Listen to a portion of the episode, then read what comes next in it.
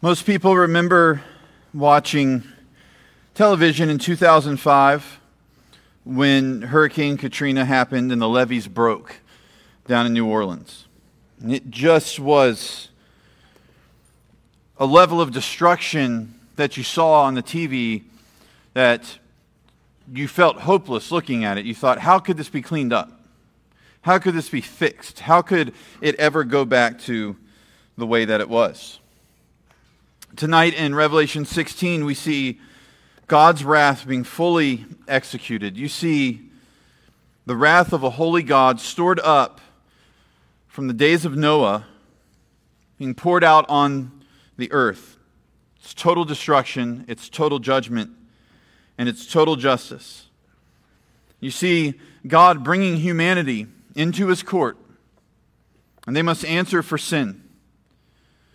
The enemies of God must face up to what they have done in their attempts to deceive the world. Those who dwell on the earth must answer for taking the mark of the beast and rejecting Christ.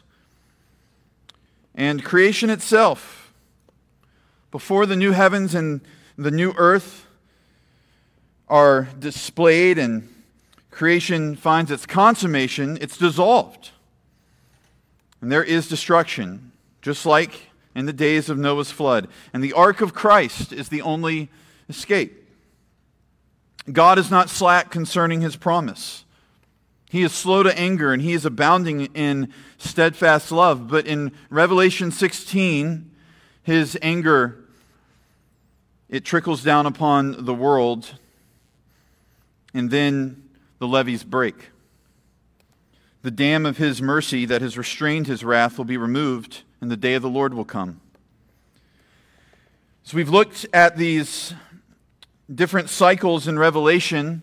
We've seen that there are different literary devices that are used. We've seen the seals, we've seen the trumpets, and now we have bowl judgments in the fifth of seven cycles in Revelation. We have seen seven seals, seven trumpets that it's used by the Holy Spirit and by the Apostle John to describe the age of the church to show us the judgment of God in the world, in the here and now, the judgment that is also to come. The seals and the trumpets represent the entire church age. But tonight, with the bowls, we're focused on the end. What you see in the sixth seal, you see in the seven bowls. What you see in the seventh trumpet, you see in the seven bowls. The bowl judgments are showing us the end of the world in detail who will be judged, what judgment will be like, what the scale of the judgment will be. It shows a good judge upholding his law. And only those who have built their houses on the rock of the words of Christ will stand. So I'm going to read for us in Revelation 16, starting in, in verse 1. And we're going to do the whole chapter tonight. Then I heard a loud voice from the temple telling the seven angels, Go and pour out on the earth the seven bowls of the wrath of God. So the first angel went and poured out his bowl in the earth, and harmful and painful sores came upon the people who bore the mark of the beast and worshipped its image. The second angel poured out his bowl into the sea, and it became like the blood of a corpse, and every living thing died that was in the sea. The third angel poured out his bowl into the rivers and the springs of water, and they became blood.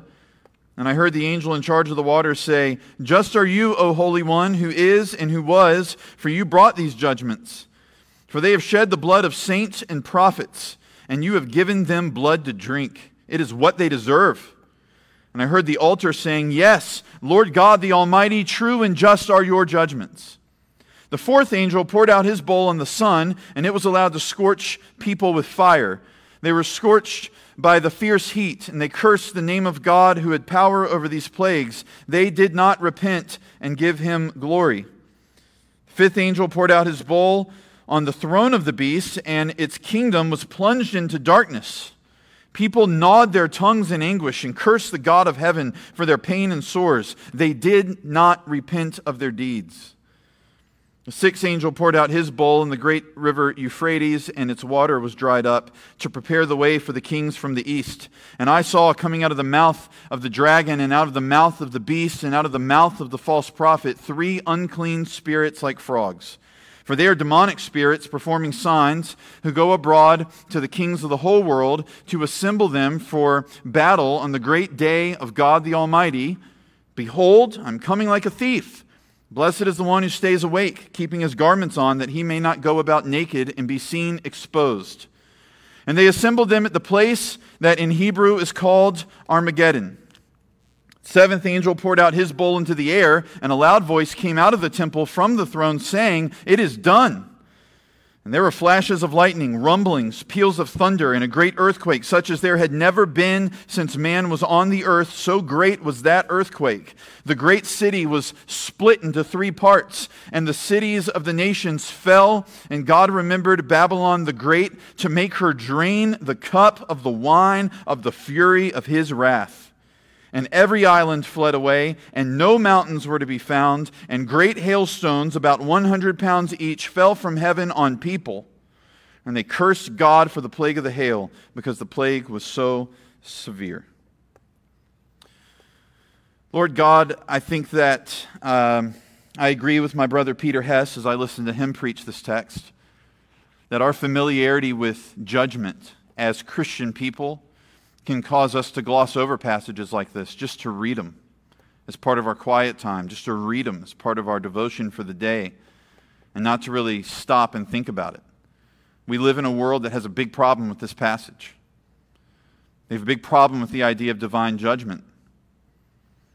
And as my friend Peter said, John 3:16 is no longer the Bible verse that the world knows. It is judge not. And that's where they stop. And Father, they apply it to you. They take your own word and say, He should judge not. But we see in the scriptures that you are just in your judgments. And tonight, I pray that they would both be a, a, warning and also, Lord, the scriptures would compel us with urgency to go to the nations, just as Brian and Sam have prayed about. We love you, Lord, and we know you'll be faithful to us as we sit with your word open with surrendered hearts. In Jesus' name we pray. Amen. I have three teaching points for you tonight regarding God's final wrath. Not a single one of them is filled with summer fun or holiday cheer. Uh, in fact, folks, we've got three chapters of apocalyptic darkness ahead of us before our next respite. Remember how last week I talked about those little, those little uh, breaks we get in Revelation where we'll pull off and we'll get a, a view of heaven in between the cycles?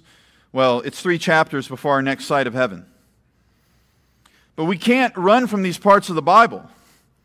This is one of the main reasons that we are committed to faithful expository verse by verse preaching at this church. Nobody wakes up and says, I'm going to do a topical series on the wrath and fury of God. Right? No, nobody's saying, you know what I think will really bring them to church? You know what I think will really get the, the neighborhood in the doors? A series on the seven bowls of wrath, your secret to understanding life, you know?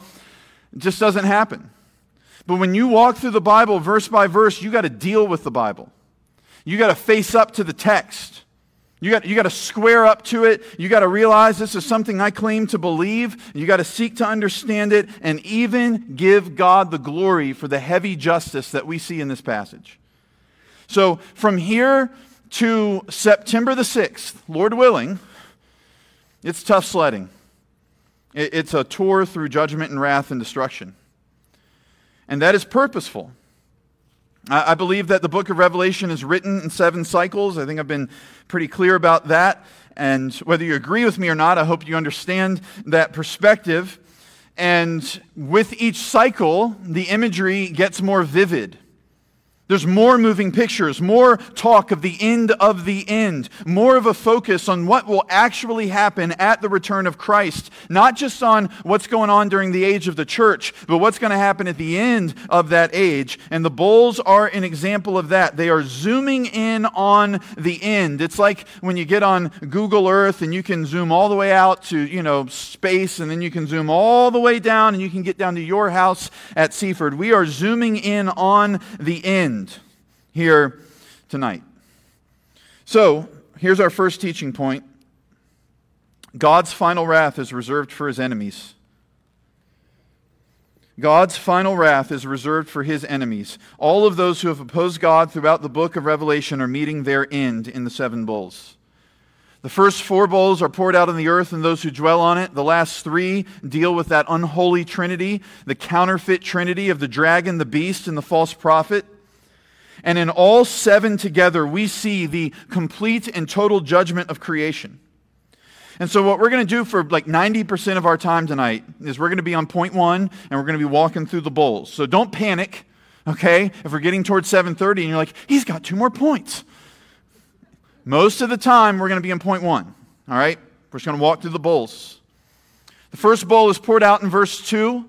It is poured out in the earth. There are harmful sores all over anybody who bears the mark of the beast. The second bowl is poured out in verse 3. It turns the sea to blood. There's death in the sea. The third bowl is poured out in verses 4 through 7. The rivers and the springs are turned to blood. The fourth is poured out in verses 8 and 9, where the sun scorches those who dwell on the earth with fire. So, this is complete and total judgment on humanity and the planet that they live on. If you're looking at this, and you're like, man, this sounds like, like the stuff that like global warming doomsdayer people talk about. Like there's gonna be like some sort of you know apocalypse in 70 years, and we're all not gonna be able to get water, right? Um, I don't know about all that, but the idea that God has built final judgment into this creation and that we are living on a ball of fire ready to burn up, yeah, that's real. That's real. That's not hard to imagine at all. That is the, the picture that the Bible paints for us. There's a real connection tonight between the bowls and the trumpets to, to see that the bowls give us global judgment, you got to look at the trumpets. Trumpet one blew hail and fire and blood, uh, came down on the earth after it was blown, and, and it burns up a third of the earth, and a third of the trees, and a third of the grass in chapter 8, verse 7. Compare that with the first bowl. It's not a third, it's the whole earth. Trumpet two sounded, and a third of the sea was ruined, along with the creatures in it and the ships that were sailing in it. You saw that in chapter 8, verse 9. Compare that with the second bowl. It's not a third of the sea impacted, it's the whole sea turned to blood. Everything dies. The third angel blows his trumpet in Revelation 8:10. A third of the rivers and the springs are destroyed. Compare that with the third bowl. The rivers and the springs are completely destroyed. And then finally, when the fourth trumpet blew, a third of the sun and moon and stars are struck, which causes a third of the day and a third of the night to be ruined in chapter 8, verse 12. But when the fourth bowl is poured out, all of the people of the earth are scorched. No fraction is given. And so you can see how things have advanced in terms of judgment. It's not in part, it is the whole. The trumpets showed us God's judgments in the world in the here and now. They warned of a restrained, partial judgment. But in the bowls, it's not restrained, it's not partial, it is full on. God is pouring out his wrath at the conclusion of history. Each bowl speaks to the nature of final judgment. The first bowl is poured out on the land of the earth in verse 2. And so the very first thing to go is the territory in which the people of the earth lived and moved and breathed. It's where they worked, it's where they were born, it's where they were buried. And it's also the land in which they shook their fists at God. And they rebelled against God, and they rejected God, and they went along with the beast, and they called Caesar a God, and they took the mark, and they rejected Christ, and they went with the counterfeit. And now they answer for their sins in physical pain because they have no Savior, they have no mediator. So they are paying for their sins. The, the boils breaking out in sores, it's meant to draw our attention back to the sixth plague that fell on Egypt. Because remember, the angels with the bowls are the angels of plague. And so it's made to make us think of the, the, the time of Moses and the Exodus. Exodus 9, verse 10 says So they took soot from the kiln and stood before Pharaoh. And Moses threw it in the air, and it became boils breaking out in sores on man and beast. And the magicians could not stand before Moses because of the boils, for the boils came upon the magicians and upon all the Egyptians. But the Lord hardened the heart of Pharaoh, and he did not listen to them as the Lord had spoken to Moses. Second bowls poured out into the oceans of the earth in verse 3. So, the second thing to go are the massive bodies of water that we depend on for travel and for trade and for sustenance and for industry. The sea, which you and I have barely been able to explore, right? We talked about that last week. There are parts of the ocean that less human beings have been to than the moon. Okay? So, like, we have barely even scratched the surface of the ocean. We, we don't even really know what's going on down there. God is, there, there, there's probably fish down there. God's like, wait till you get a load of this thing. Wait till you see this thing, right? And so the most inexhaustible part of God's creation on earth itself will just be ruined by him in an instant. It's, it's a drop in the bucket to him.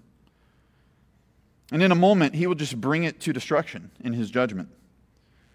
All the sailors and the sea merchants, they despair the fall of Babylon, the fall and the judgment of the world in chapter 18. For in a single hour, all this wealth has been laid to waste. And all shipmasters and seafaring men, sailors, and all whose trade is on the sea stood far off and cried out as they saw the smoke of her burning. Talking about Babylon.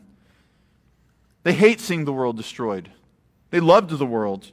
And then again at the very end in Revelation 18 19, for in a single hour she has been laid to waste. What humans spend history building in terms of commerce and societal structure, God will just bring it down in a moment. Third bowl is poured into the rivers and the springs of waters in verse 4. If the second bowl destroys basic commerce, the third one destroys basic sources of life. Rivers and springs are where we get our water from. For them to be turned to blood, it means we have no water to drink. And we all know that if you don't have water to drink, you die. And so that is what is signified here. As judgment falls on the earth, death comes with it. There is no surviving this wrath. The second and the third bowls remind us of the first plague that fell on Egypt. Exodus 7, verse 21 And the fish in the Nile died, and the Nile stank, so that the Egyptians could not drink the water from the Nile. There was blood throughout all the land of Egypt. Fourth bowl is poured out on the sun. See this in verse 8. The people of the earth are scorched with fire and scorched with fierce heat as a result. And this is different from the fourth trumpet. When the fourth trumpet is blown, the sun is almost like a light bulb in your house that's threatening to go out. It dims and, and it darkens after a third of it is destroyed. There's no dimming here. There's no darkening here. Here, the sun is actually turned up in intensity and it causes the people of the earth to be, to be burnt. What you have here is cosmic upheaval.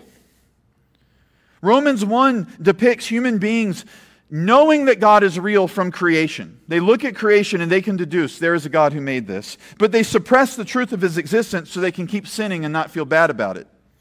And what that leads them to ultimately do is to trade in the Creator and to worship created things. So Paul says, claiming to be wise, they became fools and exchanged the glory of the immortal God for images resembling mortal man and birds and animals and creeping things. And in the first four bowls, God is punishing that. He is showing the world the folly of their choice in the judgment itself. You trusted in dirt. You trusted in salt water and fresh water and brackish water and heavenly bodies and fish. All these created and temporary things. And now, as I judge your choice to reject me and embrace the counterfeit of the world, I will show you just how powerless, how deaf and dumb and mute your idol is as I uncreate it. And do the people who dwell in the earth, those who took the mark, do they repent in these moments of final judgment? No. That time is over. Which is why we should never take lightly when we hear the gospel of Jesus. The time to repent is over. Their hearts are given over to sin. God's wrath is coming down upon them. And as judgment falls, they become even more resolved in their rebellion. They were scorched by the fierce heat. See in verse 9, and they cursed the name of God who had power over these plagues. They did not repent and give him glory. You know, some people now, it's like a series of bad things will happen to them, and they're like, oh, the universe is doing this to me. Oh, there's no blame in the universe here. They know who's, who's doing this, they know where the judgment's coming from. It's the God that they had, you know, suppressed the knowledge of his existence uh, all that time. It's him, and they know it. But they won't repent, they won't give him the glory. They just curse his name. They have hard hearts like Pharaoh, down to the very end, not relenting, not letting go of their love for Babylon, their love for the beast, the love for themselves. And to the very end, they say, I know better than God. God will not get glory from me. And we shouldn't be surprised. Because you know what? If you're a believer in Jesus Christ tonight, what God is doing in your life right now, in a thousand ways, and and you, you might not be aware of all of them, but He is shaping and He is molding you to look less like you and more like His Son, Jesus Christ. He's making you into the image of the beloved Son. Well, what has happened to these people here who follow the beast? They've been made into the image of the barbaric beast. And I saw the beast rising out of the sea with ten horns and seven heads, with ten diadems on its horns. So when we first meet the beast, what do we learn of him? And blasphemous names on its heads. He's a blasphemous beast. He hates Jesus. He hates the Father. He hates the Spirit. He is a blasphemer. The evil governments of this world that persecute the church, that's who the beast represents, they are blasphemous.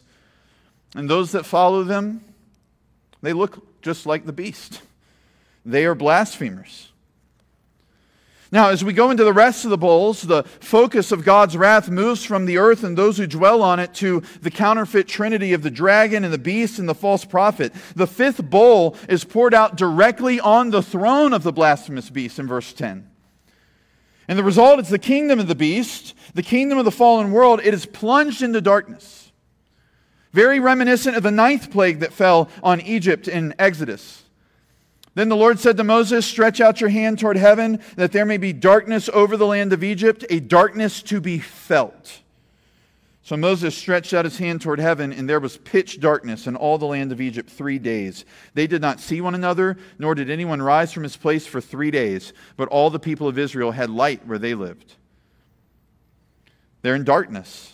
It's judgment, just like it was judgment in Egypt and Exodus. And again, how do the people of the earth react? It's not repentance, they chew their tongues off. They are gnawing off their tongues. The Greek word is the same word that's used for scourging to describe the way Jesus was whipped, the way Paul was whipped multiple times. That's what they're doing to their tongues. They're brutalizing their own tongues here. Why? Because they hate that the beast that they trusted in that they came to for security and safety and comfort, he's being exposed for what he is. Let me give you a fairly silly illustration to help you see what's happening. My oldest son despises wearing a coat. He wants to be in shorts and he wants to be in a t shirt at all times. My younger son plays soccer. Soccer tends to happen in the fall and the spring. So imagine an April night where we're leaving for the soccer game and it's about 6:30 p.m. Game starts at 7. It's about 70 degrees when we're leaving. It's been a nice spring day, but mom and dad know because the phone tells us and from experience that when the sun goes down, well, it's going to get cold. It's going to drop to about 60 real fast. And so we say to them, hey, bring a jacket. Oh well, I'm not going to bring a jacket. And sometimes as a parent, you say, get the jacket, right? And sometimes as a parent, you go, all right, well, you're going to have to figure this out on your own. And so you get up there to the field, and we'll be sitting there. And during the game, I look over, and the child is clearly freezing. He is being exposed as a fool for his decision not to wear a jacket. And then we ask him, Son, are you cold? no. And, and, he, and he, you know, no, I'm fine. I'm fine. And he, and he just bears down into his stubbornness even more. And you're going, why? I was going to give you my jacket. I'm not even, I don't even need it. I'm actually kind of hot, right? That is a very, very, very, very silly and, and, and fractionally small picture of the attitude of the hearts of the people of the earth here. As the governments of this world, which had been a symbol for their safety and security, come tumbling down, they're angry. God warned them. The dragon's beast will meet his end. God warned them, don't take this mark, but they did. And now, rather than admit that God is right, they will chew off their own tongues and curse at God for the pain of their bodies, and they will refuse to repent all the way to the end. Repent now. Repent now. If your heart is considering Jesus tonight and you're not gnawing your tongue off at the idea of surrendering to Him, well, then repent now while you have time. The sixth bowl is poured out in the Euphrates River in verse 12, and the results are at the water dries up, and that opens the way for these kings to come in from the east. And then the dragon and the beast and the false prophet release three unclean spirits like frogs, and they go about in the world performing signs. And what that does is it assembles the kings, it lures them in for the day of battle against the Lord God Almighty. They assemble at a place called Armageddon. There's a lot here. I'm going to take our time to parse through it as much as we can because this is one of those major points of departure with like a left behind or a dispensational view. And so I want to recognize that this might be new for some of you. Um, the bowl is showing us the preparations for a final showdown between God and his enemies. The river is dried up, which means the invading armies are able to come into this place called Armageddon. The river is important. The name of the river is important. It's not the first time we've seen the Euphrates in Revelation. So we need to go back. What's going on with the Euphrates in chapter 9 when the trumpet was being blown? So then the angel, the sixth angel, blew his trumpet. That means it's, it's, uh, we're getting close to final judgment here, right? And I heard a voice from the four horns of the golden altar before God saying to the sixth angel who had the trumpet, Release the four angels who are bound at the great river Euphrates. So the four angels who had been prepared for the hour, the day, the month, and the year were released to kill a third of mankind. So clearly, the sixth trumpet and the sixth bowl are connected. In Revelation 9, the Euphrates is this boundary that is holding back judgment, it's keeping it limited. But in Revelation 16, the Euphrates is dried up. The boundary is gone, which means the judgment's not going to be limited anymore. We can also see the importance of the Euphrates in the Old Testament because in the Old Testament, Babylon had carried Israel off into exile, Judah off into exile to be uh, specific, and Isaiah predicted Babylon would be destroyed when the Euphrates dries up and the Persians come from where? The east. Who says to the deep, Be dry, I will dry up your rivers? Who says of Cyrus, He is my shepherd, and he shall fulfill my purpose? Saying of Jerusalem, She shall be beat, uh, be, she shall be built, and of the temple your foundation shall be laid. So the picture here is that the boundary of judgment is gone, and just as literal Babylon fell by God's purpose at the hands of the Persians in the Old Testament, the world represented by Babylon will fall in final judgment. Picture here is also a trap. The waters dry up, the kings of the earth, lured in by the unholy Trinity, think we can finally destroy the church, we can surround the saints. They're wrong. They're actually running into this place for their destruction. And they do this because they have fallen for the lies of the dragon and the, the beast and the false prophet. The dragon and the beast and the false prophet send out three demonic spirit frogs who go about performing signs and deceiving the kings. This is like the magicians in the generation of Pharaoh attempting to replicate the works of God. Exodus 7, verse 11. Then Pharaoh summoned the wise men and the sorcerers, and they, the magicians of Egypt, also did the same by their secret arts. Exodus 7, verse 22. But the magicians of Egypt did the same by their secret arts. Counterfeit. Here, we see the same thing happening. They are speaking these lies, these counterfeit lies, for the purpose of gathering all the world's forces in one place against God. We won't see the results of the battle until chapters 19 and 20. In chapter 19, God destroys the beast and the false prophet and everybody who dwells on the earth. Verse 19 says, And I saw the beast and the kings of the earth with their armies gathered to make war against him who was sitting on the horse and against his army. And the beast was captured, and with it the false prophet, who in its presence had done the signs by which he deceived those who had received the mark of the beast and those who had worshipped its image.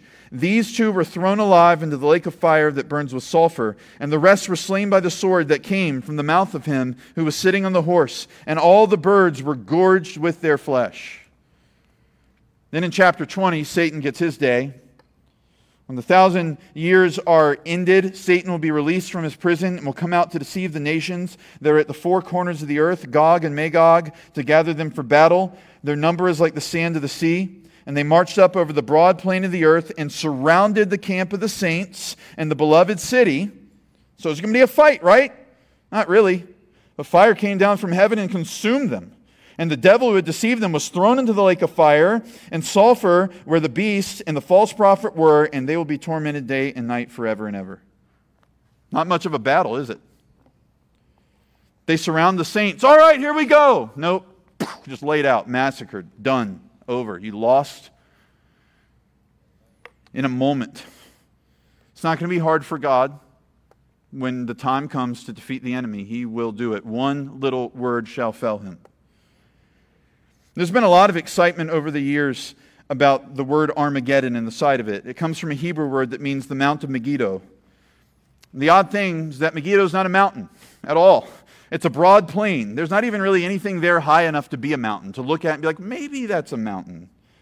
And that alone is reason enough for me to not be literal about the site of the final battle between God and Satan in this particular text. Furthermore, Zechariah says Jerusalem not Megiddo, will be the site of the final battle in the day of the Lord. And Zechariah 12, verse 3 prophesies On that day I will make Jerusalem a heavy stone for all the peoples. All who lift it will surely hurt themselves, and all the nations of the earth will gather against it. Megiddo was a two day walk, full day, two day journey from Jerusalem. You can't take Zechariah and Revelation literally. You're going to have to make a choice if you want to take one or the other literally. I believe, like the other word pictures throughout Revelation, we're once again getting a symbol to help us understand the reality of how things are going to be in the end. Megiddo was known for infamous battles that took place in the ancient world. The soil of Megiddo was soaked with blood. In the 15th century BC, the Egyptians and the Canaanites, they went to war there. In the time of the judges, Deborah defeated the Canaanite kings there. In the 6th century BC, Egypt and Judea, they went to war there. That's where King Josiah died. And so, with all this in mind, I don't think Megiddo is meant to be the address of the final battle. I actually do think that's Jerusalem. I instead think this is a picture of what the battle is going to be like. It's like John's readers are saying, Hey, John, how awful is it going to be? How much blood and destruction is there going to be in the end? How thorough will the justice of God be? And the Lord is giving John a picture to respond with. Imagine Megiddo. It would be like John saying to us as a group of Americans, just think about Gettysburg. And we would go, oh, oh, okay. It was the battlefield that came to the Jewish mind when they thought of a war. Again, I don't have a time to do a deep dive on Zechariah 14. Maybe that'd be a fun thing for us to do at some point, but I think there's enough evidence there to conclude that history will culminate with a final battle, and I do think it's going to take place in Jerusalem. I believe that that is the physical site of the final scene of human history, and then the new Jerusalem will come down out of heaven. I think Megiddo is just a symbol to help us understand, that Armageddon is a symbol to help us understand what will take place on that fearful and wonderful day. Seventh bowl poured into the air in verse 17. God's voice comes from the temple, from under the throne, saying, It is done. What is done? His wrath, his purposes in history, his judgment. The old is done. All this history, it's done. It's time for new things now. Revelation 21, verse 5 says, And he who was seated on the throne said, Behold, I am making all things new. Write this down, for these words are trustworthy and true. And he said to me, It is done. There's those words again. I am the Alpha and the Omega, the beginning and the end. To the thirsty, I will give from the spring of water of life without payment. Flashes of lightning, peals of thunder, an unprecedented earthquake. You see that in verse 18? We got a preview of this earthquake with the opening of the sixth seal, which remember, the opening of the sixth seal is final judgment. When he opened the sixth seal, I looked, and behold, there was a great earthquake. And the sun became black as sackcloth. The full moon became like blood. And the stars of the sky fell to the earth as the fig tree shed its winter fruit when shaken by a gale. The sky vanished like a scroll that is being rolled up, and every mountain and island was removed from its place. Again, this is the end of the end. This is final judgment. The language in Revelation 6 makes that clear. The language here makes that clear. If you go to Zechariah and Zechariah 14, he actually predicts an earthquake taking place on the day of the Lord that splits the Mount of Olives in half. Another reason that I believe Jerusalem is the site of the final battle. Islands and mountains are disappearing in verse 20. Further evidence of God uncreating his world in judgment. And then we see that in this final judgment, Babylon is in the crosshairs. We know that Babylon is fallen. It's been declared by the angels flying overhead in chapter 14 Fallen, fallen is Babylon the Great. She who made all nations drink the wine of the passion of her sexual immorality. Well, now we've got justice because the one who made the nations drink the wine of the passion of her sexual immorality will drain the cup of the wine of the fury of the wrath of God in verse 19 of chapter 16. It's like Moses when he catches the Israelites with the golden calf. It's like, hey, we're not just going to melt this thing down, you guys are going to drink it. God forces Babylon to drink up the wrath that he has toward her for forcing the world to drink her sexual perversions. So, whenever you look at this world and you're angry at what you're seeing in it, particularly in the area of sexuality, when you think they're coming for our kids and there's this warped, perverse morality that's all around us, that's permeating our society, and you're going, man, is somebody going to do something? What's going to happen here? God sees every bit of it. Every marketing campaign, every word that's uttered against them, every move that's made, every parade, all of it. He sees it all and he remembers Babylon in the end. And that should comfort you.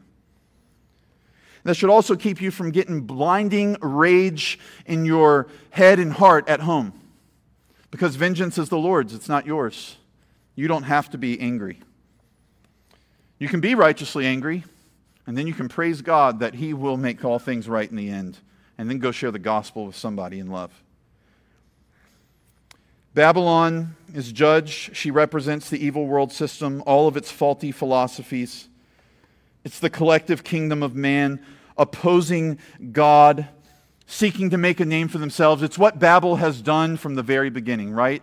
In Genesis 11. They try to build this tower with heavy stones up to heaven to make a name for themselves. Well, it's been reversed here because now they're not building a tower to heaven with heavy stones. Heavy stones are falling. Great hailstones, 100 pounds each, are falling down out of the sky on the people of the earth. It is a total reversal of what you see in Genesis 11. Instead of um, building stones up, stones are flattening them. And they turn their mouths against God even more. They hate him all the way to the end. It's 7:30. No, it's 7:28. So I'm going to try to wrap up very very quickly with two brief points. You might hear this and go, "Is this all really going to happen, man? Like God's really going to destroy the earth like this? He's going to judge humanity like you're talking about my spouse. You're talking about my cousin. You talking about my kid?" Is he really going to call hailstone, uh, hailstones from the sky to flatten those that dwell on the earth? You might even say, I don't even know if I can believe God's just if he's going to do this. I don't think he's right to judge in this way. Well, if you look at verses 5 through 7, it helps us to at least understand he is right. He is just, and we are not. It, it doesn't take away the heaviness of, man, there are people we love that are in danger. It doesn't take that away. But it does help us understand that God is in a position of righteousness forever and always. Just are you, O Holy One, who is and who was, for you brought these judgments. For they have shed the blood of saints and prophets, and you have given them blood to drink. It is what they deserve.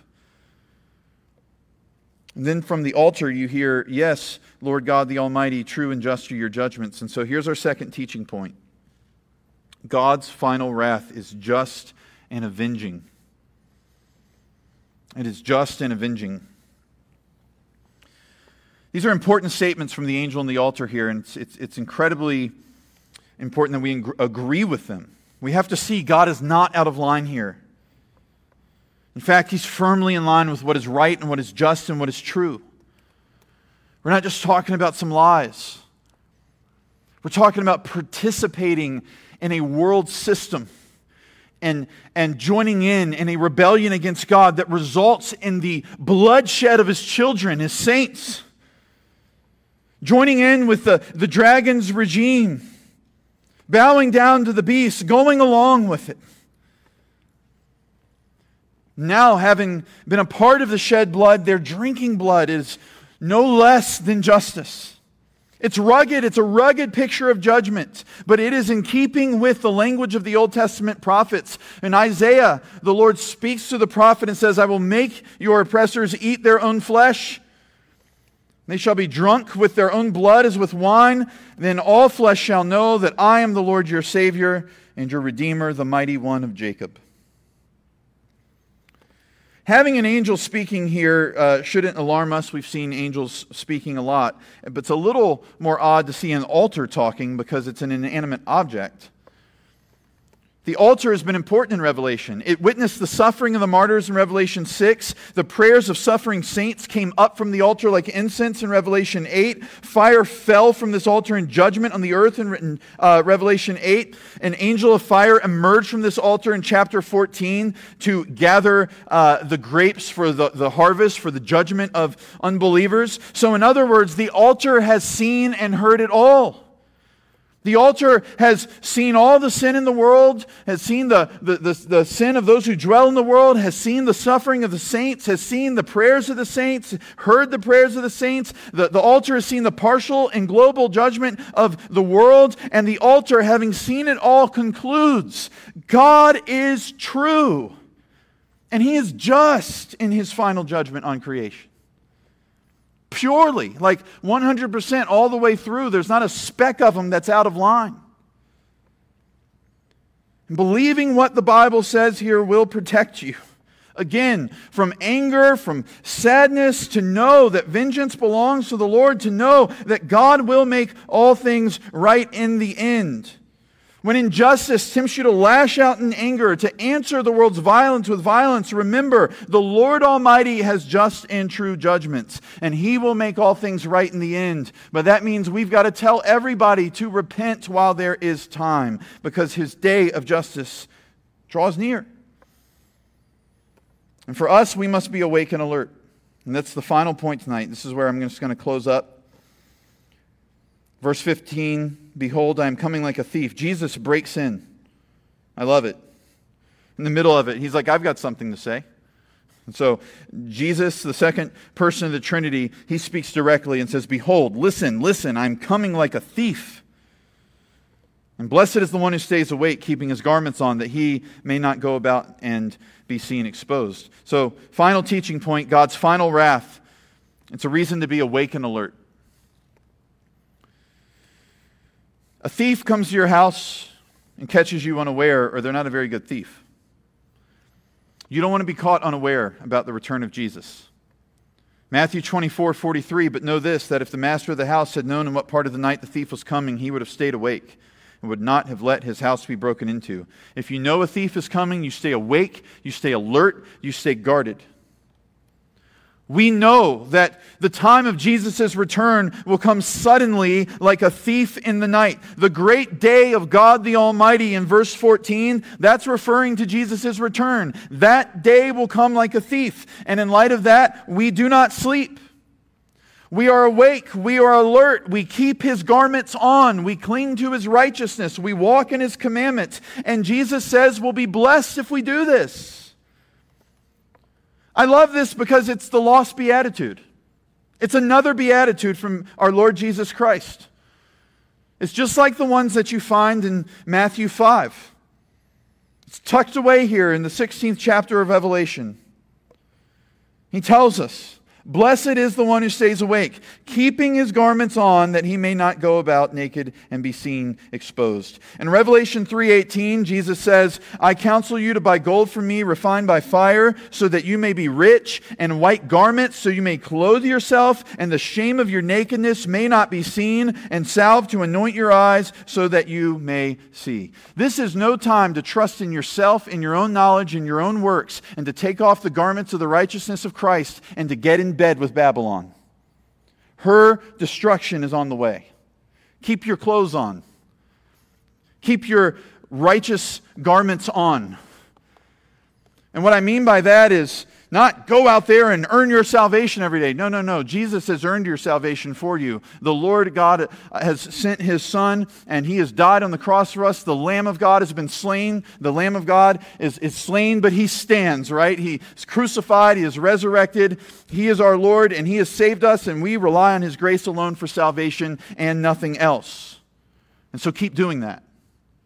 That's, that's what the Lord Jesus is telling you to do here. You, you'll be blessed if you keep doing that. Every day waking up and saying, I rely on Jesus. I don't rely on myself. I confess my sins to Him. God is faithful and just forgive me of my sins because what Christ has done for me. And now I'm going to go out and I'm going to serve Him all over again. Day after day, I'm going to stack up one day of faithfulness after the next by His grace. But I am not going to stop clinging to His righteousness. I will not take these garments off, and I will not get in bed with Babylon. Romans 16 20 is our benediction. It's what we say as a church every Sunday, except this past Sunday because somebody forgot. I don't. The God of peace will soon crush Satan under your feet. Satan, the beast, the false prophet, and every enemy of his church. Hold on. Jesus' grace is with you. It's not that long yet. I'm going to pray us out to close us. Before I do, I recognize it's been heavy lately. All right? We plan out our sermons about eight months in ahead. We plan out Sundays, we plan out Wednesdays. What we don't plan out, and I really will never plan out, is how these things kind of like cross pollinate. We just leave that to the Lord. We'll let the Lord do the cross section work. So it has been heavy. We got judgment and revelation, and we got Tyndale dying on Sunday morning, and this past week, Ananias and Sapphira dying for very different reasons. Um, the Lord brings us through different seasons of teaching in His time, and let's just be attentive to Him and listen to what He is saying to our church through His Word in His perfect time. And uh, that being said, this Sunday is about revival, all right? So maybe a little bit more chipper than tonight. Let's pray. Father God, I thank you for this church and the people in it. Lord God, I pray right now. Um, I, I, Lord, the, the thing I just want to do as we close is just to pray for the lost people in our lives that we love. Just going to take 30 seconds of silence, Lord, and, and we'll all just in our hearts just rattle off the names of people that we want to see saved. We'll start with the ones closest to us in our home. We'll work our way out from there for 30 seconds. God, hear these names.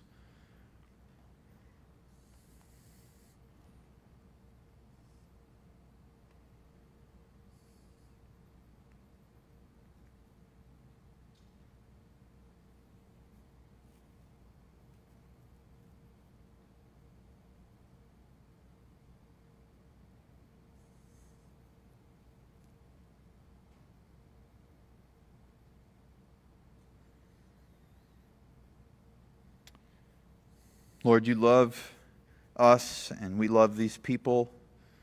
I pray that you would help us to show your love to them, that you would give us the opportunity, even this week, and that our familiarity with passages like this would not allow us to take lightly your judgment, that we would stay awake and alert and we would preach the gospel boldly with as much love as we got in us just to represent you well, God. Let us be faithful because we know that the day, the great day of the Lord Almighty, draws near. In Jesus' name we pray. Amen.